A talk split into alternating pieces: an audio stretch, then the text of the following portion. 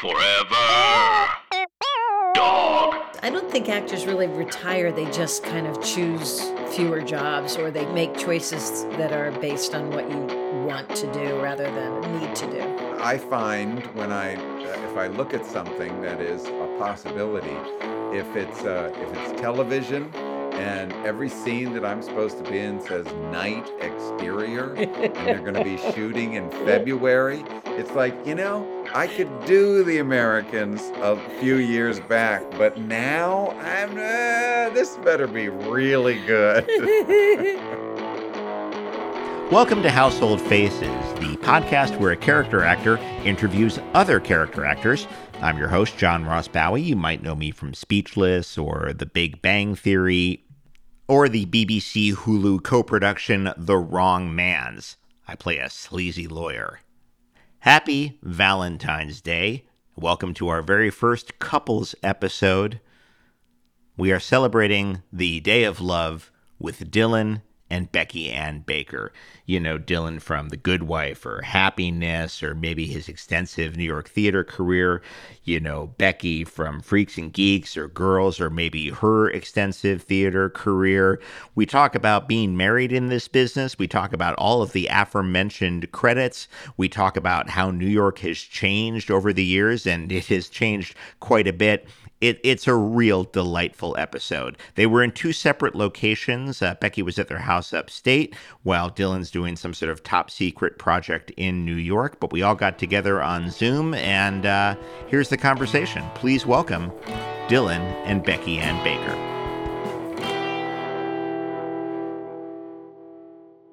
Dylan and Becky Ann Baker, I'm so excited you guys were able to do this. Um, this is our inaugural Valentine's Day episode, and I thank you guys for being a part of that.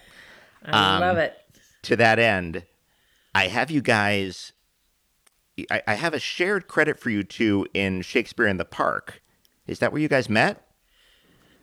Uh, it was a little no. earlier than that, yeah. actually. Okay. That was, uh, that that... was uh, Shakespeare in the Park was the year that we got married, actually. Uh, yeah. And uh, we got married on September sixth, and basically got to do Shakespeare in the Park, walked to the hand in hand to the uh, theater each night in the park, uh, six nights a week, no matinees. It was a it was a really sweet job. What was it the was, play? Was it Two Gentlemen? It was Two Gentlemen, and I was Lucetta, and Dylan was uh, Launce, and it, so it was like perfect. It was the perfect roles, perfect. Elizabeth Montgomery and Debbie Rush and I uh, were the women, and it was so much fun. Oh my God, Elizabeth Montgomery! Yeah. Wow. God, yeah. I love the Delacorte. I, I saw, well, first of all, I, I, I was doing my homework, and Dylan, I, I saw you in Much Ado with Kevin oh. Kline and Blythe Danner, which was a great evening. I think that was my first time there, actually, and it was a terrific, I think it's the one, I think that is the one where Kevin Kline and Phoebe Cates met. It's possible, yes, because, or did they already know each other? But they, they definitely, you know, there was uh, there was definitely sparks going on. I know it was interesting because the audience was kind of like, hmm, Phoebe Cates in a Shakespeare play, and then she was great. She was. She was great. She was charming yeah. as hell. Yeah. Yeah. Um, so where yeah. did you guys meet, if not if not the Delacorte? Williamstown Theater Festival, the summer of nineteen eighty-five. Doing oh, a wow. little doing what? musical, doing a musical called To Whom It May Concern by Carol Hall, directed by Geraldine Fitzgerald. Really? Who, I, yeah, it was just amazing, and all kinds of great people were in it. And then it it uh, had its uh, you know debut at Williamstown Theater Festival, and then moved into the city that fall uh, for a nice run of about I don't know six, seven, eight months, and. Uh, Uh, uh, had a, you know, a, a terrific little run off Broadway um, at a church, because it all takes place in a church. And, and there was a Wait, church. Wait, which on... church? Saint Stephen's Church up on sixty-ninth Street between Broadway and Columbus. Uh, they used to do a ton of theater there. I saw a yeah. really weird production of a musical version of The Lion, the Witch, and the Wardrobe there. Ah, okay. In like the early okay. eighties at some point. Um, a big guy dressed as Aslan. It was a whole thing. Um, they had uh, they had a, a downstairs that for you know A A meetings. And one night I was so excited because I opened the door and in walked, and I'm like, oh my God, she's coming to see the musical. She said, where's the A A meeting? Like, all right, Dylan, I would gently remind you what that second A is for, but okay. Um, that's that's that's fine. Um, uh, she's probably she's probably pretty candid about it. Is this when I'm supposed to start cursing? Yeah, right here. Said, this is it. My name is... and anyways. Um, so, so what... Um, I, I, I'm sorry, I, I don't know that show. Um, at what point... Are you like, maybe this is too personal and I didn't expect to ask it. At what point are you like, oh, this is more than a showmance. We're not just stuck up here in Massachusetts. This is really a thing. Well, I remember your sister thought it was going to be a showmance. She was very, very against you dating some actor that you were working with. I remember. Yeah. Um, yeah. Uh, My sister s- knew Becky from before because yeah. Becky had thrown a party for a show that my sister was in. Uh, on an off off Broadway show right over here on forty-third Street. And uh, Becky threw a party, and I actually happened to be in town that weekend and went to Becky's apartment a couple years before I met her. But and neither one of us remember meeting yeah. each other, but we probably did. I think it was just uh, a really good party, and that's why. Yeah, sure, sure. This would have been the a, early eighties, so one of those parties where maybe you don't remember everything. I, every yeah, single I think detail. It was like a beers in the bathtub. You know, we would just put, you know, ice all in the bathtub, and everybody put beer and wine in there. And, and so if you had to, you know, go to the bathroom or get a drink, it was, uh, you know, uh, your choice. It was all in the same place, yeah. That's yeah. so convenient. Yeah. um, so you guys um, fall in love and you you, you, you get into the, the city together, um, and you both have massive bodies of work um, before there's certain roles for both of you that kind of uh, I don't want to say a big break, but there's moments where your your career kind of shifts a little bit. And Dylan, I want to start with you real quick. Um, The first time I remember being like, oh, this guy keeps showing up, and now he's a, got a huge role, but it's as a pedophile. Can we talk about Happiness for a moment?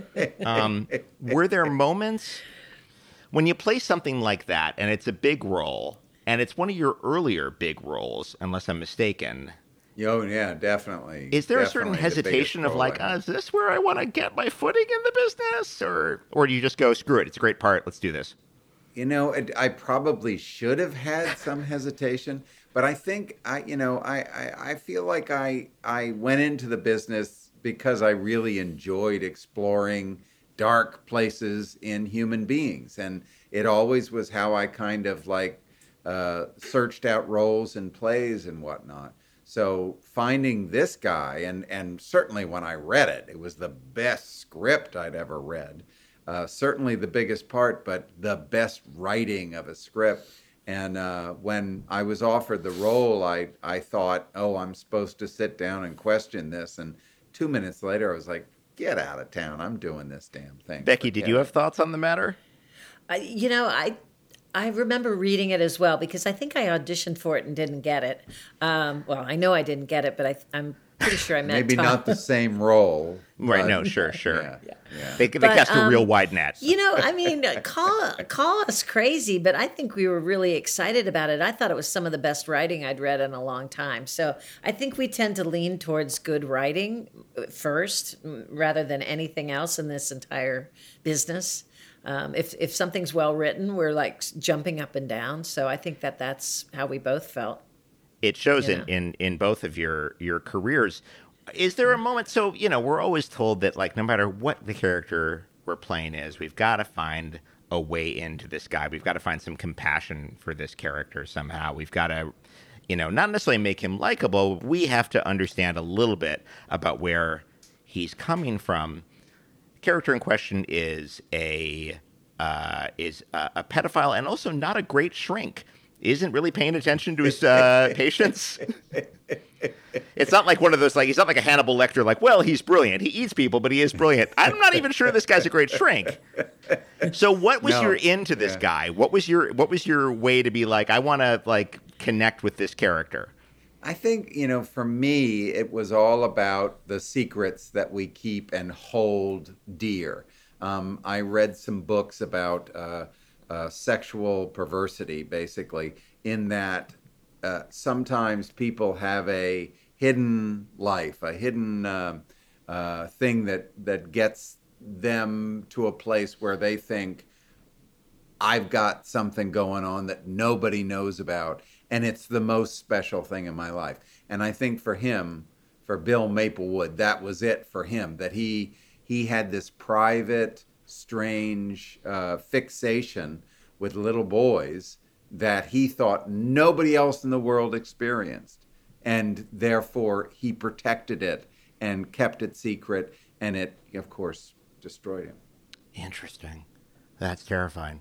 Um, when that shift in career happened with Happiness, which was a huge film for a lot of you, it was also a, a, a lot of people started to take notice of Philip Seymour Hoffman at that time. Yeah, definitely. It, definitely. It, it was it was an unusual star-making vehicle.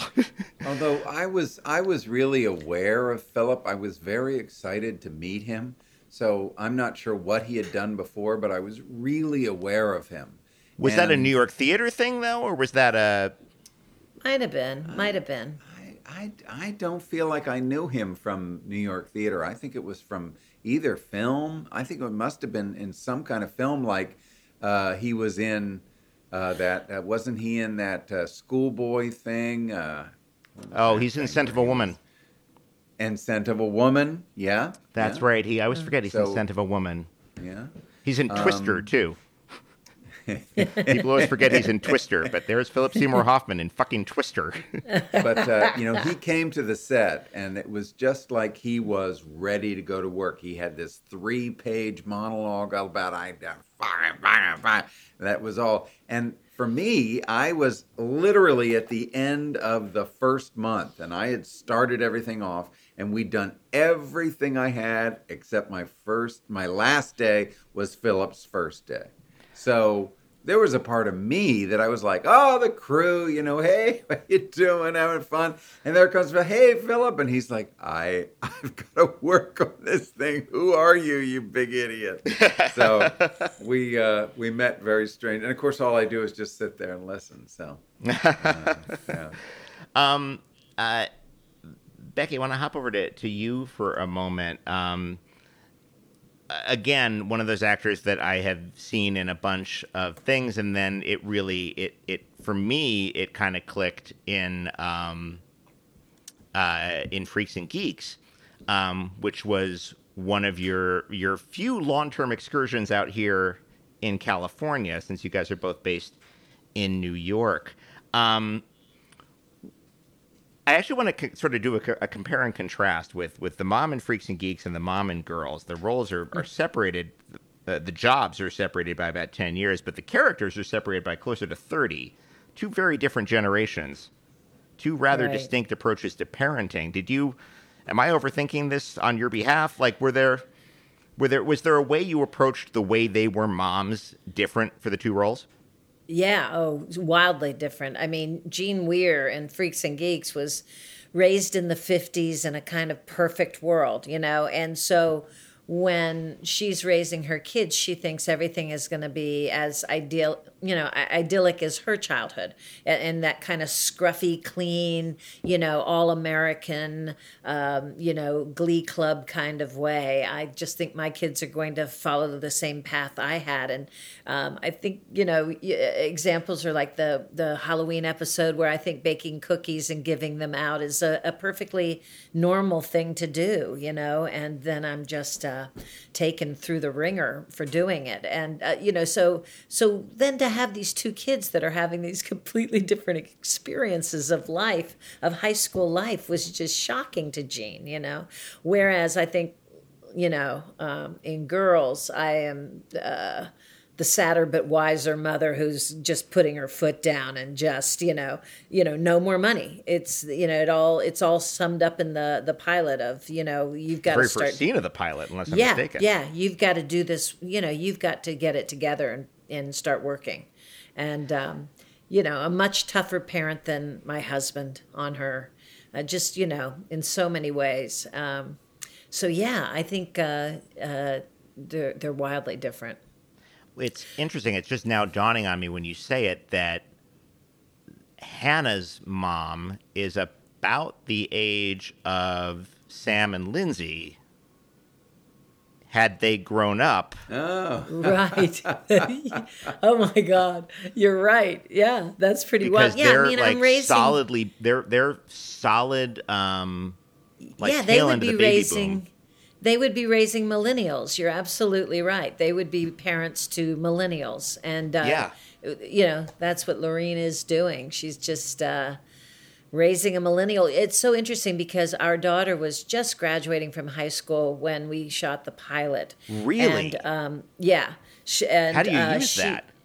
Well, I mean, it, it was it was great because How do you I not use it, yeah, really. yeah, but but I ended up learning more about my real daughter, my real life daughter, than. It, it, she didn't inform the show as much as the show informed my parenting for my daughter, my real daughter, if you know what I mean. Uh, it was in Lena's writing. She was so accurate about millennials in a way that I didn't understand yet. When we started that show, I didn't quite get what the the ethic was, you know, what, what the hell was going on with them. And, you know, six seasons later, I, I had a grasp on... you know, what it was to be growing up at their at their age. You know, parents who had told them that they could do anything and be anything they wanted to be, that they were brilliant and wonderful, and then they believed us, you know. They, they grew up to believe us.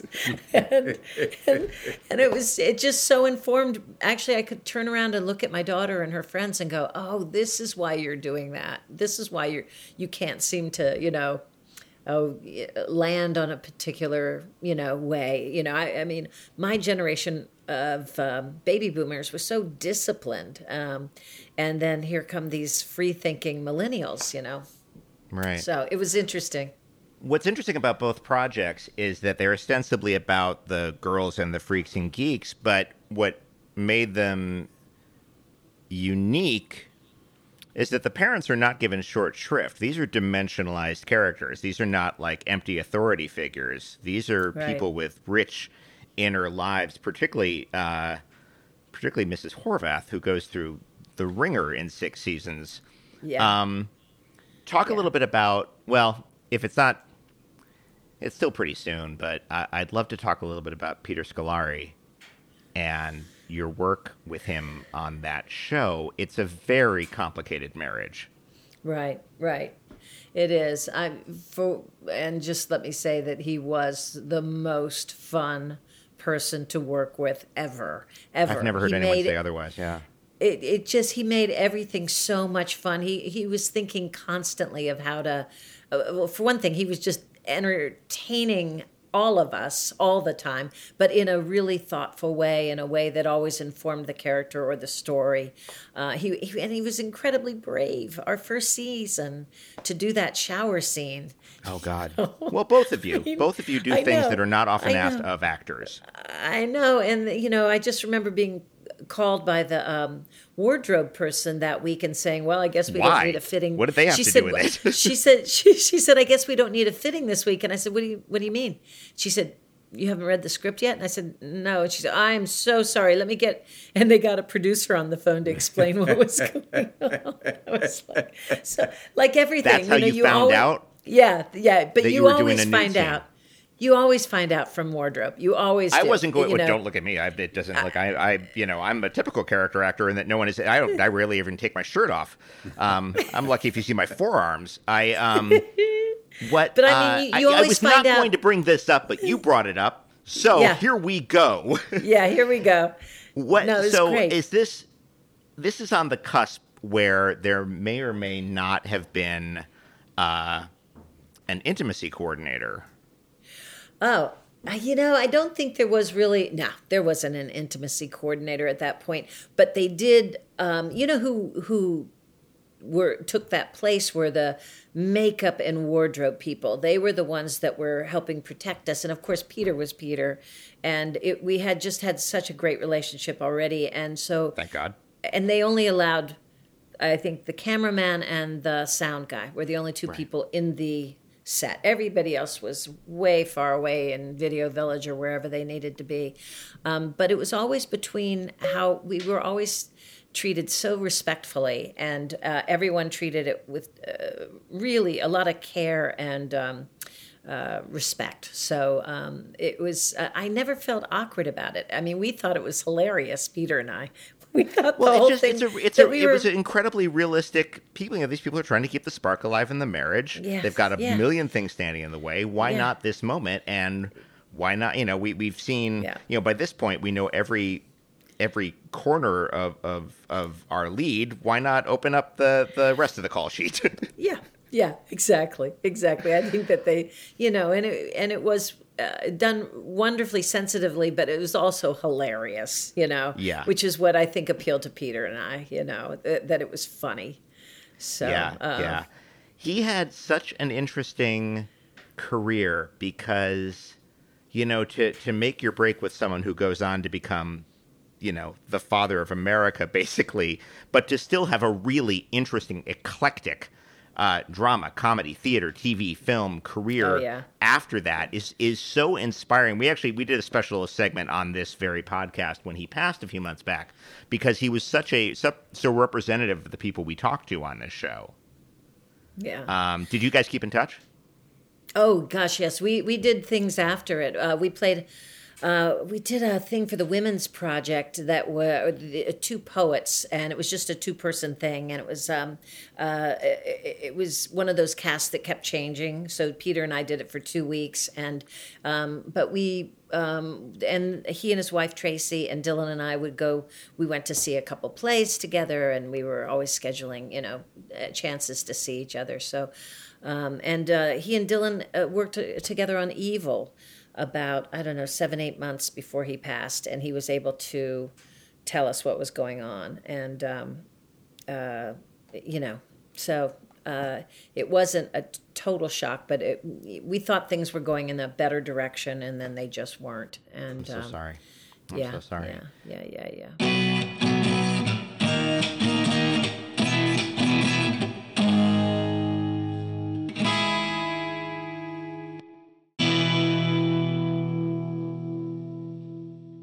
We talked a little bit before we started recording. Question for, for both of you about how the business has changed in New York, where you guys have lived for for years now. Um, uh, Becky, you're from where? You're from Kentucky? My my family's from Kentucky, but I was a military kid. My dad was a career Army officer, so we moved all around, but Kentucky was always our home base. Yeah. And Dylan, you're from the Midwest? Is that right? Uh, I'm I I was born in upstate New York, but almost immediately we moved to Virginia. Lynchburg, so not the Midwest Virginia, at all. I, I apologize.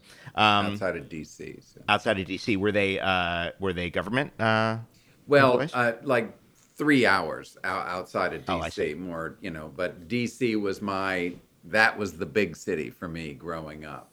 Would uh, you go in and, and I, see theater and stuff, or go to stuff like uh, the arena? Not, Not, well, not theater, really. Uh, what happened was my uh, mother had grown up in D C, so she had relatives. So we'd go to her to her uh, sister's uh, house, and their three children, four children, and we got very close to them as cousins. We're still incredibly close. But I ended up going to high school, to a boarding school uh, just outside of D C, and then I went to theater in the area at the arena and stuff like that. So actually, let's back up further from New York then. At what point, question for both of you, do you think, does it click that, oh, acting is something that I could do for a living? I, for me, it was really young. I, I would uh, watch those movies, you know, with showgirls. I, I always, and I was taking ballet at a very young age and singing in choirs. And I, so I never thought further than a chorus girl. I thought a chorus girl would probably be the best thing I could do, would be go to Broadway and sing and dance for a living. And that was, you know, seeing a, a lot of different movies on television was what informed that. And when, I when just you say thought, those movies, are you talking like forty-second Street, Busby Berkeley? Sure. And um, the ones, you know, what's the one uh, with where they are all living? Uh, Katharine Hepburn, uh, the, you know, the, uh, the one where they're all living in that women's home. The Women? Women? No, not The, the Women. women. No. no, no, that's a totally different movie. Anyway, uh, I can't, I'm not uh, great at uh, film history. I'm, I always forget everything I want to say. But, you know, I'd be watching all those old movies where women were dancing and singing for a living, and I thought that that was just perfect. And uh, so when I got to New York and I got my first Broadway show fairly quickly, I thought, well, now what do I do? because I was in the chorus of the original Best Little Whorehouse in Texas pretty pretty quickly after I moved to New York. And uh, really? And then, uh, yeah, I mean, so that was my entire dream was solved within a couple years of uh, arriving in the city. Uh, my my father uh, worked in customer service in the paper industry, was constantly taking clients to shows, and was constantly taking clients specifically to see Best Little Whorehouse in Texas. He oh, must have seen yeah. that show ten times. He had opinions when a new sheriff came through. Oh, he, yeah. uh, it was a whole, it was, oh, it was part great. of his cultural landscape in a huge oh, my way. Gosh. Oh, that's fantastic. Well, it was my grad school because I stayed with it. They kept giving me better roles. So I ended up staying with it pretty much the whole four years that it ran. I played the original, uh, my original role was Ruby Ray, and then I moved to Ginger and then Dotsy May. And by the end, I was understudying the lead and going on at the ripe old age of like twenty-six. That's way too young for that role. It was crazy, but it was so much fun. It, was, it really was kind of like my grad school, my idea of grad school, you know. It's interesting. I don't think people realize how, I certainly didn't, how much musical theater you guys have in your in your background. Dylan, same question to you. When did you realize you could do this as uh, for a job? Um, well, first of all, I uh, w- was pretty convinced in high school I couldn't. I did audition for one play, a musical of Guys and Dolls, and didn't get in. The chorus. I didn't get in. So then I went to William and Mary for college, and the first day, for some reason, I walked over to the theater, and there was a little sign. They were having auditions for a play, a updated version of Aristophanes' The Clouds, and I went in, and they gave me sides, and I went up, and when I read on the stage for the play, I, I think that moment was when I said, I didn't know if I could make a living at it, but I knew that's what I wanted to do for the rest of my life. Begs the question, did you get the role? Yes, I did, oh, good, actually. Good, good, I good. didn't get the role I was auditioning for, but I got the smallest role in the play, who was a servant, and I, you know, it was on the main stage, and I, I mean, every every part of it, the opening night when all of a sudden there were people behind the curtain, and we were all pretending to be asleep at the beginning of the, and the curtain, and I could hear the, it was the greatest thing, and it was only, you know, the, the we did like, did it like four times probably, and there was after, uh, during a performance, I was in the dressing room with one of the actresses who was in the chorus of the uh, Dancing Clouds. And uh, I said something about the play. And she looked at me and she said, Dylan, you don't think this is good, do you? And I, I was shocked. I thought it was, I thought we all were like, yay, let's do the play. And she said, Dylan, this is the worst piece of shit that has ever been on the stage. And I was, oh, I, I, okay. I, I didn't know that we were all supposed to be cynical. Well, has that happened since? Have you found yourself, either of you, have you found yourself in a place where you're like, man, this is great, and some actor comes along and goes, wow, this job blows, huh? And you're just crestfallen? Has that happened? Because it's happened to me. It, it, It's happened to me in a in a in a worse the wor the, the I was doing this beautiful play by Richard Greenberg called The House in Town at Lincoln Center, and I loved it dearly, and Jessica Hecht was in it with me. She was the lead and I was, you know, her support. I loved this play so much. I just thought it was the most beautiful, brilliant thing. The first time we had an audience, they didn't applaud at the end of it. They ha- we had to come out and take a curtain call, and then they started to, I mean, I'm telling you, and and then it was just crushed by the critics, just crushed. Um, so, y- you this know. Is, this is one of our greatest playwrights. Yeah, no, yeah. Greenberg's great, yeah. yeah. And, and the play was beautiful. I loved the play. Oh, my gosh. But so sometimes, I don't know whether it's just, I don't know, are we clueless? Are they clueless? I just don't know. Well, you've got to, I mean, you've got to commit and you've got to throw yourself into these things, especially a theatrical run where you're not yeah. going to be able to phone this in. You're gearing up for eight shows a week. You know, it's going to yeah. be a whole, whole thing. So you, it, it behooves you to think it's awesome. Yeah. Um, yeah but it's yeah. awful when uh, an audience decides uh, oh. otherwise. Oh, my God. It wasn't just that audience. None of the audiences were, they, nobody liked it. Nobody liked it. Do you think it was the, I mean, I don't want to go too deep on this. Do you think it was the play? Do you think it was the production? I no, I I know I, I really I would love to go sit in the audience and see exactly what we did. You know, that's I your that's no your time idea. travel uh, plan. I, you're I not going to kill yeah. Hitler. You're going to go back and see yourself. I'm going to go back and see. I'm going to go back and see the house Who in killed town. That play. I so deeply want to know what was wrong. um, let's talk, actually, uh, check out this segue. As long as we are discussing time travel, um, let's talk about period pieces, um, both of which, uh, both of you have done quite about, quite a bit. Um, Dylan, you've done a ton. I was looking at your resume. There's just, you're constantly, constantly not playing twenty-first century. Um, so two-part question for you, Dylan. Why do you think that is? What is it about you that they are constantly casting you as businessman from the fifties or just a little bit later? Uh, I, I, you know, if I, if I knew, I'd tell you. I guess, uh, I, I, I really have no idea. I think I have a contemporary look, but maybe not. Maybe I just, uh, uh, uh, maybe there's, there's a lot more roles available for white guys in the fifties and in the sixties, you know.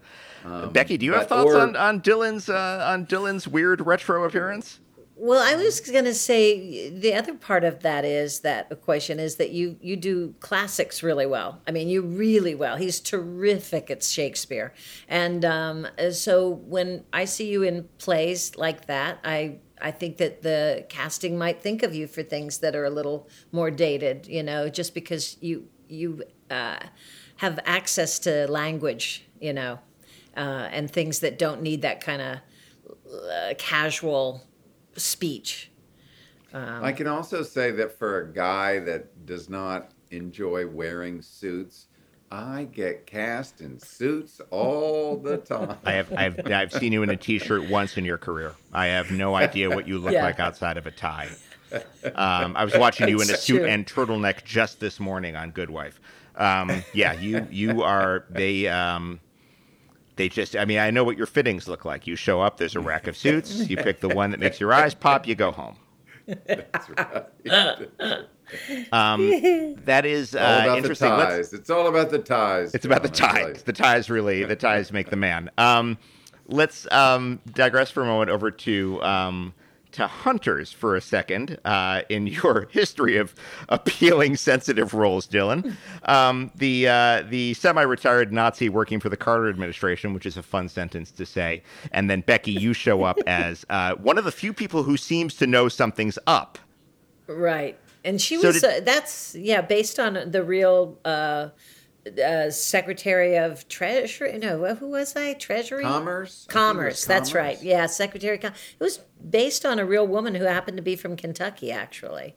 Really? Uh, I had no yeah. idea. Yeah, yeah, I did the research on her, and her husband died mysteriously, and I, I kept waiting for the script that was going to, you know, say that Dylan's character murdered him, you know, um, but but they never they never came up with it. So uh, do you you find yourself doing a lot of research? Both of you, I can tell. You oh. find yourself doing a lot of homework for your parts. You oh, like gosh, to do yes. the reading. You like to do the yeah. homework beforehand. Well, well that, it's interesting. It's like yeah. in in in uh, Becky had a real person. I had a, a guy who was an amalgamation so of two or character. three different Nazis who were brought over to the United States for various reasons, and how they uh, how they happened. But it was interesting uh, when we just going back to Happiness for a second. Um, I started thinking about well, I've got to I've got to look into what it's like, you know, to be a pedophile. And I said to the director, Todd Solondz, I said, Todd, should I try to meet a pedophile? And he said, absolutely not. Because if you meet anyone, they will be convicted. They will be guilty of being a pedophile. You, you wouldn't be able to find your character because nobody knows about him. And he said, I don't want you to talk to somebody who's guilty. This guy thinks he's innocent. I just got the creepiest chill of my, that was, I'm I, like I'm in a cold sweat. I don't know how to yeah. feel right now. That's so smart. Oh my Isn't God. So th- his yeah. big thing, yeah. and this goes for the Nazi and Hunters as well, is that his, it's his secret. Yeah. This is, nobody knows his thing. How do you make a Nazi sympathetic? How do you, or not sympathetic, but playable at least? Yeah, that's the that's the real question. I think uh, I I had to work on, you know, I thought, well, at least I have the the bedrock of my family, my family that I love. Well, that only lasts for about ten minutes in the pilot. Yeah, sure. So no, they, they wrap that up I pretty had quickly. to look for I had to look for other ways, and basically I could come up with nothing except he's the most important thing in the world. Whatever keeps him going, that's all that matters. I mean, I mean he doesn't even he doesn't even have a, an allegiance to the Nazi party. It's just about him. That's so. I mean, to put it in like sort of modern psych talk, yeah. I mean, what's more toxically narcissist than a Nazi? That's you know, that, and that's playable, right? Right. That's yeah. so interesting. Um, uh, so we we got sidetracked earlier on. I was going to ask you about how how uh, the business, particularly T V and film, has changed in New York in the forty some odd years you guys have have lived there. Um, because we were talking before we started, Becky and I, about how I kept. You know, I couldn't get seen for Law and Order. I kept knocking at the door at Spin City, and finally I said, fuck this, and moved to Hollywood. And uh, I found my footing here, all's well. And then New York was like, great, he's gone. Let's get to work. Um, speaking of making it all about me. Um, but, like, so how has that, how have things shifted over the past, even the past twenty years? Oh, my gosh. There's, there's just so much work now. I mean, uh, it...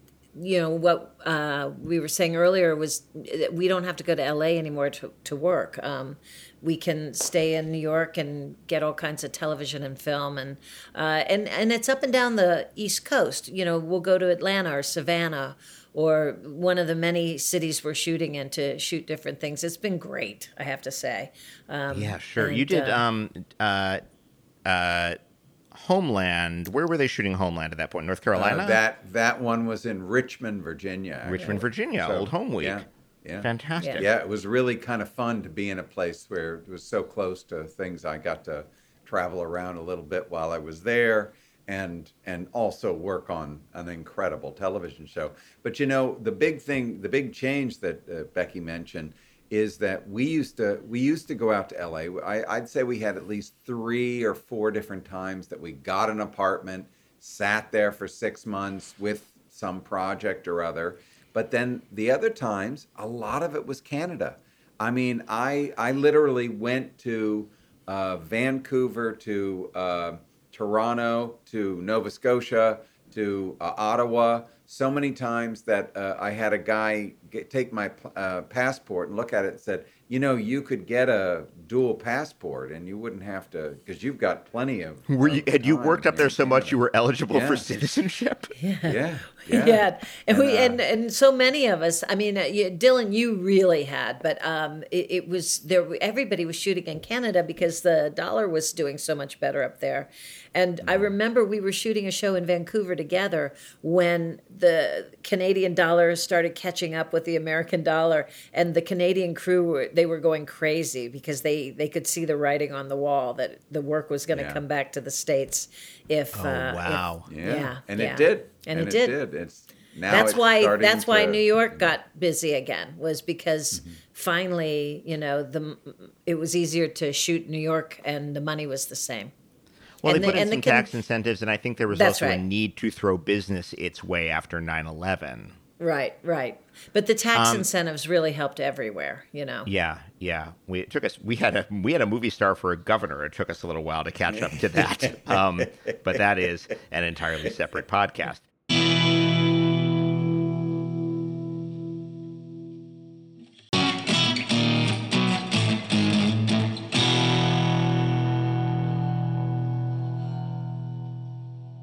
You've both worked in New York and, and elsewhere with Sam Raimi. I, w- I want to talk a little bit about about Sam. I, I love his, um, I don't go so far to call it a repertory company, but he has some people he goes to frequently right. whose work he clearly enjoys. What is it about working with Sam that that that that clicks with you guys?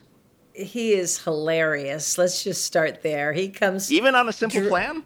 Oh, my God, hilarious. Oh, yeah. Okay. All in a suit, very dressed in a suit and tie, and just um, uh, you know, when um, I had that uh, big death scene in Simple Plan, and I, there was one little piece of it where I had to throw my head back and try to land dead, you know, land backwards dead. And um, I kept doing something that would, you know, an eye would flicker something wrong. And I'd hear from Sam, eh. You know, he would he would buzzer me. He would buzzer me out every time it didn't work. You know, he just he'd he'd be his own buzzer until I got it right. He was just he's hilarious. He's um, and uh, you know about the people. Is his name Bill Campbell? Is that the guy that he works with all the time? What, what's the one fellow's oh, name? Uh, Bruce what Bruce is it? Campbell, yeah. Bruce Campbell. Bruce Campbell. I remember when he put me, he tried to put me into Spider-Man three, and then he had to call and tell me that he was um, editing everything I did out because there were too many stories going on. And uh, when he called to tell me that, he left a voice message on the, the old phone answering machines. Mm-hmm. Um, he left a message, and pretty much the movie hadn't come out. It wasn't coming out for months, but he was telling me why he had to edit, and everything he said, if I, I could take that tape and sell it to some news media place and have had made a lot of money, because he basically gave away everything that was going to happen in that film on my answering machine. People, uh, trying this one to, is going to be playing this part. Yeah, this one's going to be playing to, this thing. You know, give me the soft touch about why he had to cut me out, and, and ended up explaining everything that was going to happen in the film. It was just wonderful. So I made sure that's I so, I mean, that's it. So telling. I mean, listen to what you just said. He left the loveliest message firing me. It was, uh, that is really the remark, that is the mark of a really considerate and kind, that's yeah. somebody you, you do go back to work oh. with repeatedly. Oh my gosh. I loved him. I love him so much. He's just hilarious. He really is. You've had a good experience my, too, Dylan, as well, I take it? Well, my favorite was that when we started off, I mean, uh, Spider-Man Uh, one I'm mentioned in, and then Spider-Man two I'm actually in. Mm-hmm. So I had to appear on camera, and uh, I've got to have one arm. So I went through three or four different days over the course of four weeks meeting with people before I even met with Sam. Uh, and I met with these technicians, and they had these, you know, this thing, it had a little thing on it, and it'll move a little bit. And then there was another one that did the, we did all these different things. And then finally it was the day with Sam, and they, they these guys are running around and putting the thing on. He's looking at it and going, um, well, and he just very calmly just say, that doesn't really look like what, you know, okay, we've got something else. We got something else. So we, they'd put something else on there, and he'd go, no, I like that even less. Okay, okay, it's okay. We got something. And they brought something out. And then it was the last thing, and he was like, no. Uh, and he just looked at me and said, Dylan, what would you do? And I said, well, I mean, I could just keep my arm behind my back and do this. And they said, well, what about when we turn around with the cameras? And I said, well, I guess I'd turn around and put my arm like this. And and and he went, that works. Let's do that. It was the it was so fantastic. It was just, it That's just amazing. Like all Think of the of money you guys, just saved. They just, well, they had all, you know, spent all this time doing it, and they were like, okay, good, good. You basically did what every school play would have done to remove an arm. Yeah, exactly, exactly. Hide the fucking thing. Um, that had to be kind of interesting, because it was those first couple Spider-Men were um, in an era where you were not guaranteed enormous box office for a comic book movie. It was before like the and you know it was like the Batman movies had kind of waned in the Schumacher Schumacher years mm-hmm. a little bit. Were you surprised at like how huge it got? Oh, yeah. I mean, it, it really was huge. I, I, I first knew it was big when I was coming home from shooting, and somebody contacted me and said, have you seen yourself on this website? There's pictures up of you. And I was like, pictures of what? It's like of you walking around as, as whatever, Doctor Connors, you know, yeah. as the as the character. I was like, I just left the set. What are oh, you like talking about? Oh, like that picture's from that day. It was already up. Oh, that wow, day. Yeah. Yeah, yeah. Yeah. So I knew, okay, this is this is crazy. The early days of the internet leak. Yeah. Yeah. Are there moments you can answer this with as much caution as you want to. Are there moments, you're both in this business, you both have, have vibrant, eclectic careers, but are there moments where one of you is on a little bit of a streak and one of you is like, I will take the dogs for an extra long walk? Or or are, are there, how do you deal with your own lulls? How do you deal with a partner's lulls? I mean, you? you know, I think, yeah, we, I think we, I, I think the advantage of having a marriage that is uh, similar, that, that that we're both in the same career, is that this business is so filled with ups and downs. It's such a roller coaster ride. No matter how much success you've had, um, you're going to be on the downside again. And I think to have a partner that uh, knows, understands that journey and is there to support you. But yeah, you know, I mean, I've had years where it was between me and the guy that got it, you know, that where you'd, you'd be down to the wire on so many jobs and somehow the right one was just not coming to you. And um, it can be just so uh, it, devastating. And yet um, I think the advantage to having a partner in this business and, and somebody, you know, is that how supportive they are, you know. Well, it's just nice I mean, to have for, someone who knows exactly what that feels yeah. like and isn't just yeah. like, eh, you'll get the next one. What's for dinner? Yeah, yeah, exactly, exactly. I mean, but for me, when I met Becky, uh, within a year, she had gotten a play in Chicago at the Goodman Theater. And she was just, you know, going up and down, and I, I, I just couldn't understand it. She said, you don't, you don't, I only do musicals. They only look at me for musicals. And I, you know, I just looked at her and said, well, that's stupid. You're really a good actor. Why why would you only do musicals?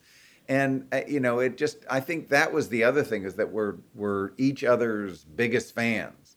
So the fact that some one of us doesn't get something and says, God, can you believe it? They didn't want me. And it's just, you know, we look at it and we go, that's crazy. Because how could they ever get anything anybody better than you to do that role? It's ridiculous. Absurd. So, I won't and we have believe it. it so, um, yeah. I asked this question of everybody, and I warned you guys it was coming. Are there parts that uh, that that got away? And I'm listen. I, and it doesn't have to be. In fact, it's probably better if it isn't a particularly bitter recollection. But I'm interested, if we can go into Spider-Man terms again, in the multiverse of like. We have people on this show who come in, and it turns out that John Carroll Lynch read for Walter White. Fascinating.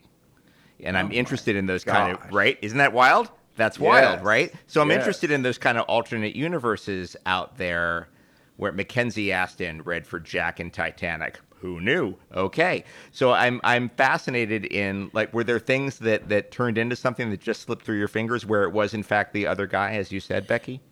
Well, I, I have one quick, I'll try to tell the quick version of this. It's kind of the opposite of what we're saying.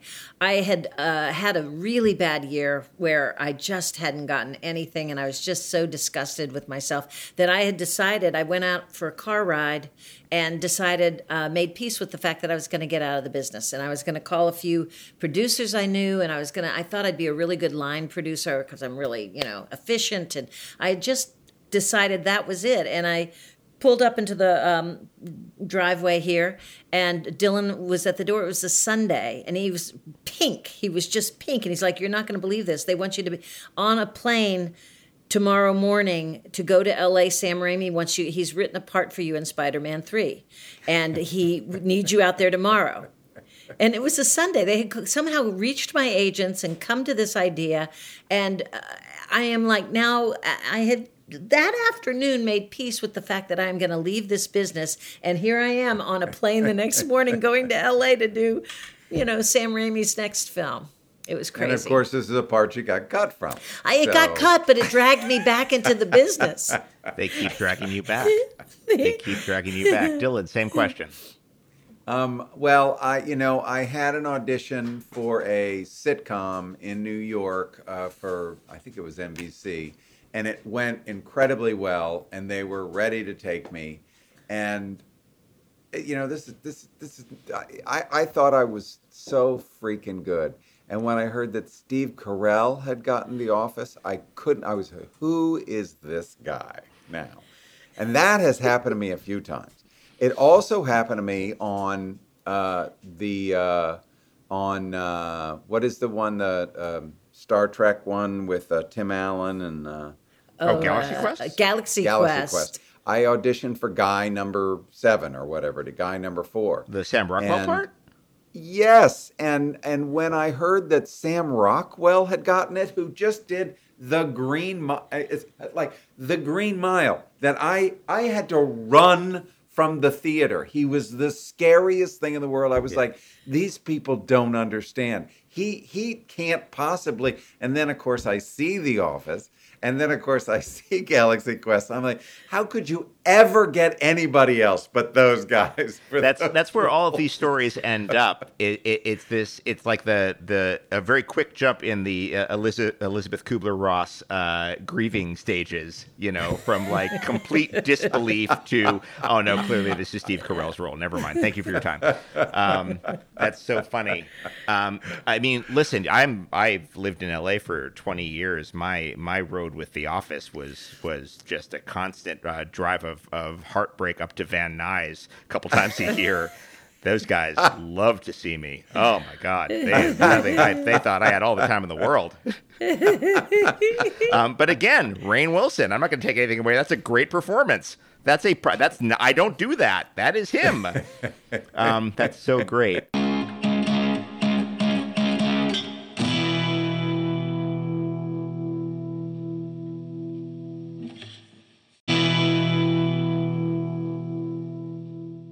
You know, I watched recently, um, I watched your first episode of Brockmire, and I, I will admit, I, I'd not seen the show before, um, but it's it's wonderful. It's so good, and you're so good on it.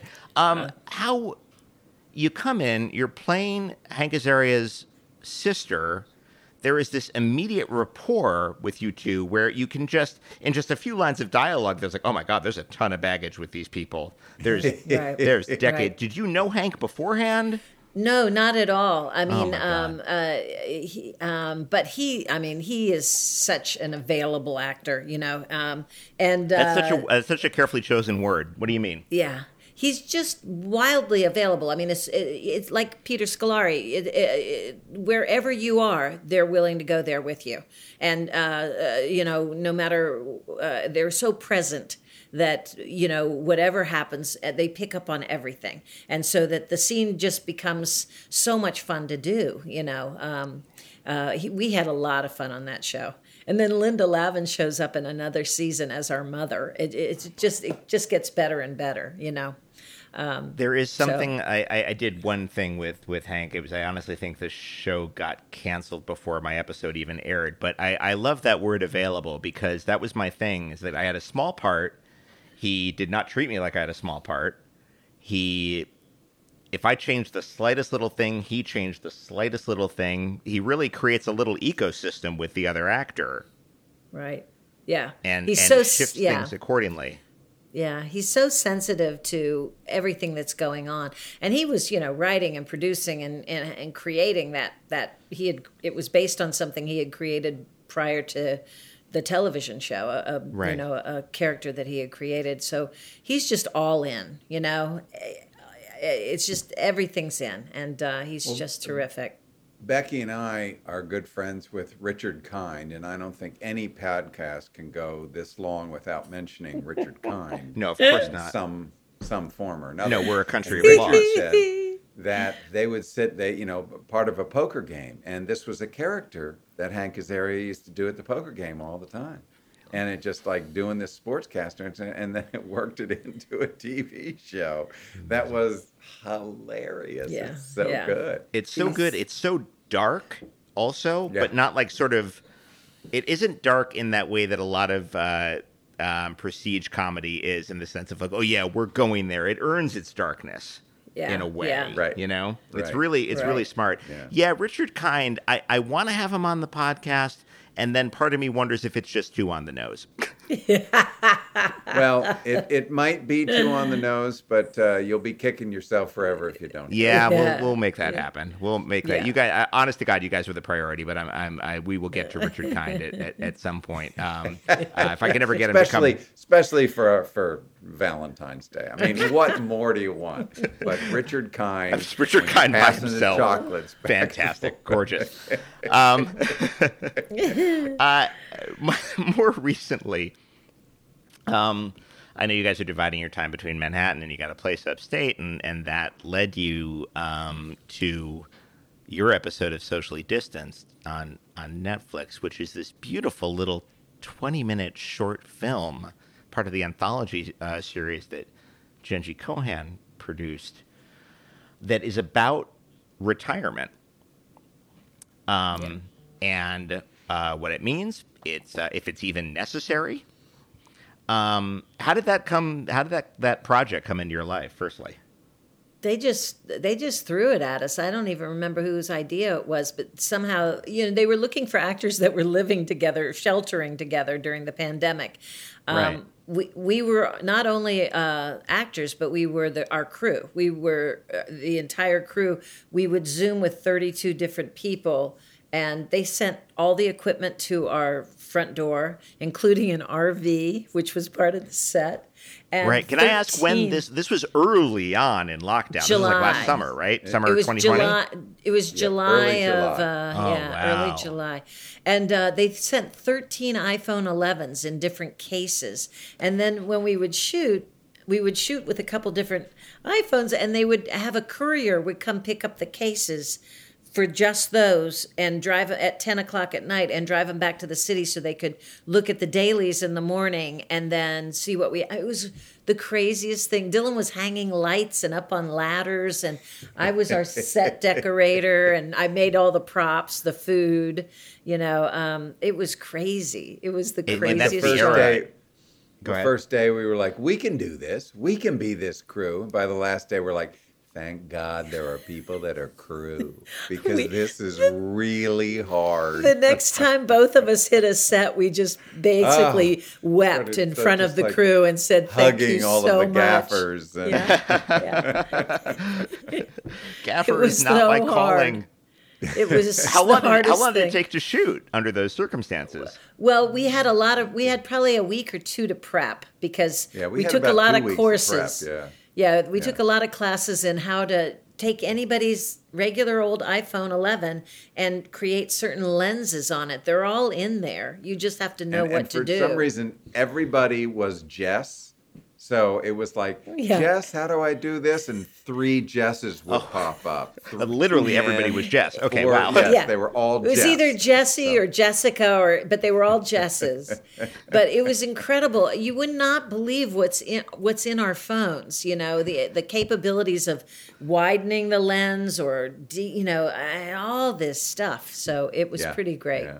Yeah, now that you uh, mention it, yeah, it is aesthetically more pleasing than you might expect. It, it's actually, there's there's a, that very nice moment where you guys are having, you know, quote unquote dinner with another couple. Right. And and the lighting's actually very soft and flattering, and it, it looks really good. Good on you. We did that. That's you guys. We did that lighting. That's all you it guys. Was, it was yeah. so crazy. It really was. The only person they sent was a sound man, because as we all know, you nobody can get sound right. Nobody. And uh, he stayed in a hotel across the river, and he came to the house, and if he came in the house, we had to leave. These were all the SAG rules, because there weren't there wasn't a vaccine yet. There wasn't anything. So we, we were still wiping down our groceries in July. Of yeah, yes, we, were, we were we were still yeah. spraying everything. So um, so but but it, it just always so amusing to me that the only person they had to send was the sound guy, because nobody can get sound right. Nobody. You know, it's been my experience that you can pass off shitty lighting as an artistic choice, but bad sound is just bad sound. That's right. That's exactly right. It's a little reductive, but I'm also right. yeah, yeah, yeah. Um, that's true. That's so uh, interesting. The show begged the question. I mean, obviously, he's already settled into his retirement. She's a doctor who loves her job and is clearly very good at it. But it begs the question, do you think about retiring? I don't think you should, personally. I'll, I'll play my, I'll play that card right out of the gate. I'll show that I don't think you should at all. But do you think about it? What you would know, it I look think like? actors. I don't think actors really retire. They just kind of choose fewer jobs, or they choose. You know, there are either there are fewer jobs to choose from, or you make choices that are based on what you want to do rather than you know uh, need to do. Oh, okay. Know. I think, you know, you really, uh, I find when I, uh, if I look at something that is a possibility, if it's uh, if it's television, And every scene that I'm supposed to be in says night exterior, and they're going to be shooting in February. It's like, you know, I could do The Americans a few years back, but now I'm, uh, this better be really good. I just remember we we shot this show called The King, King what, Kings? Kings? Kings. Kings. And, yeah. and I, of course, was the... Uh, yeah, that's right. And I that's was the right. mother yeah. to this, uh, the lead, David, the lead who's, you know. Oh, right. It was like loosely, he, it was like a contemporary version of King David a few years back. Exactly. Right. And my right. son was this young Australian actor in his early twenties who had never done anything. And he's just so excited to be the lead in this American television series. And Dylan comes home and tells me about this night. It's like cold February. Dylan's sitting in, Dylan's character is sitting in a limo. in a warm limo. And my son, the young Australian actor, is outside the limo the entire night. And that's where the scene is. And between the takes, Dylan's window would go up so he could keep his comfort.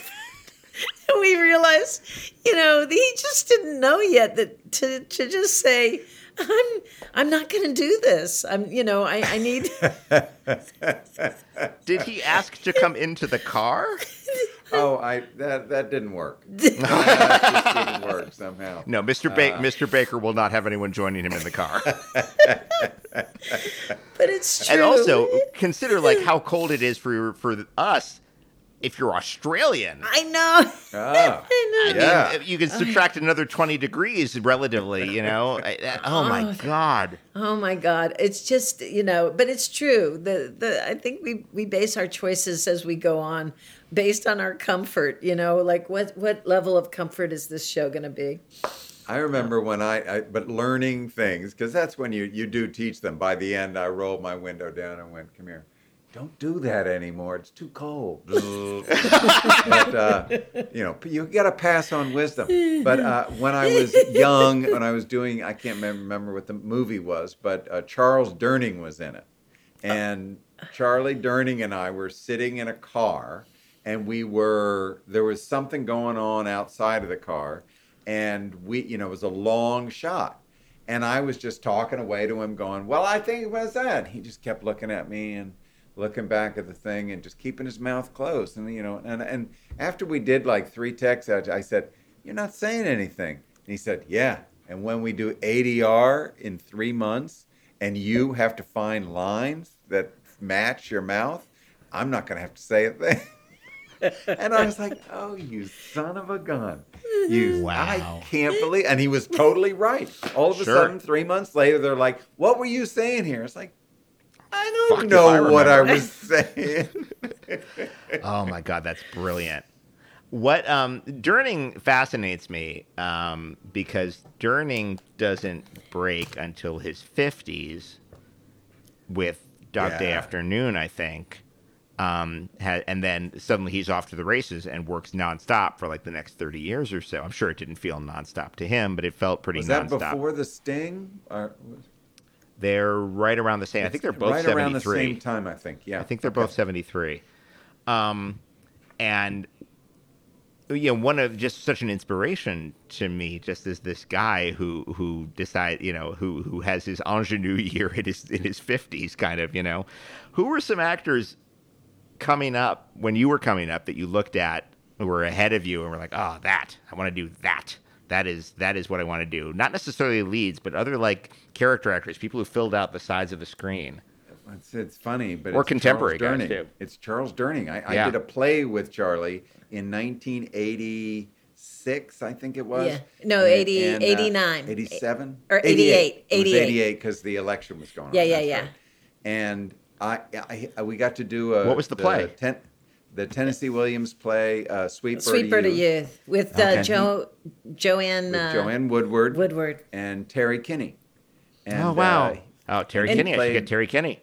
And Charles yeah. Durning was Dylan's father. You were playing father and Boss son. Finley, and I was Tom Finley, and we had this. Uh, and I I just loved that guy so much. I I couldn't stand it. And I got the last time I saw him was when he did the Gin Game on Broadway, right. and he was uh, and he did yeah. And I I went to his dressing room and sat with him and talked. And he was a guy literally.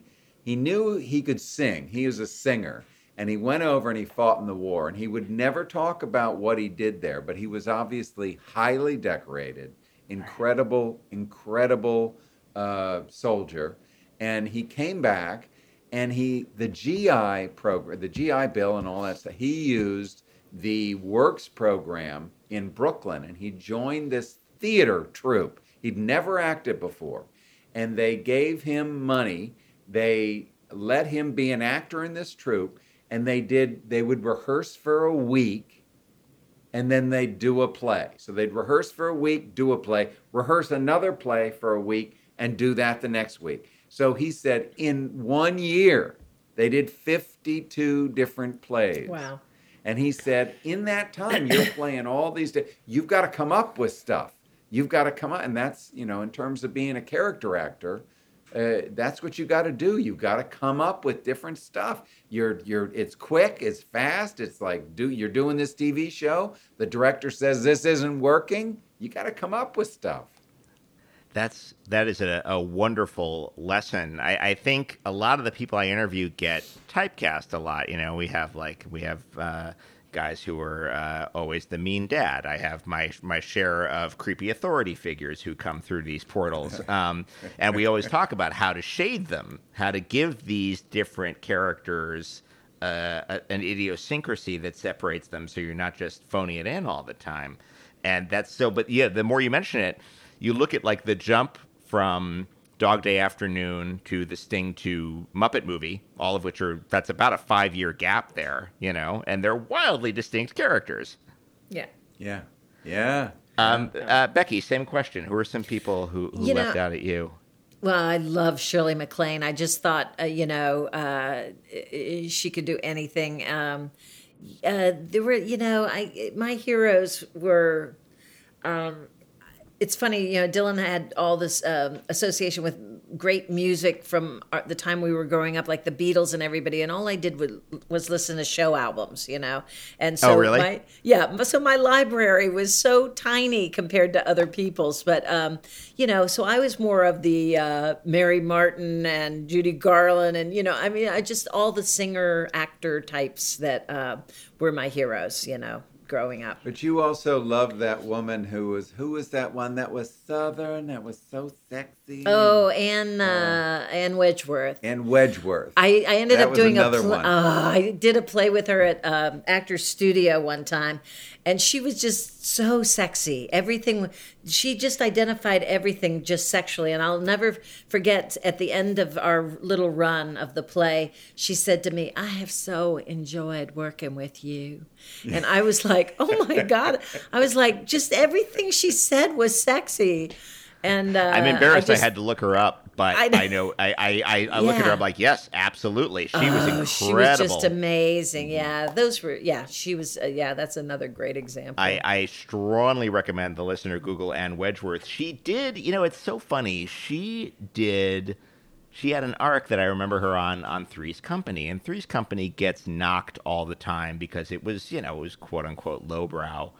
But I don't know anybody in our field who won't give it up for John Ritter.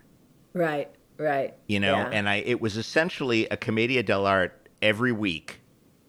Wow, yeah. With slamming doors and and misunderstandings and mistaken identities. Every week, they just cranked out an Italian farce for like eight yeah. seasons or whatever. I love it. Yeah. I love yeah. it. And and it's so interesting how many good people you go back and you watch like the main cast, but then, you know, James Cromwell shows up oh. once in a while as a cop, and you're like, holy shit, that's James Cromwell. They got yeah. great people on that show.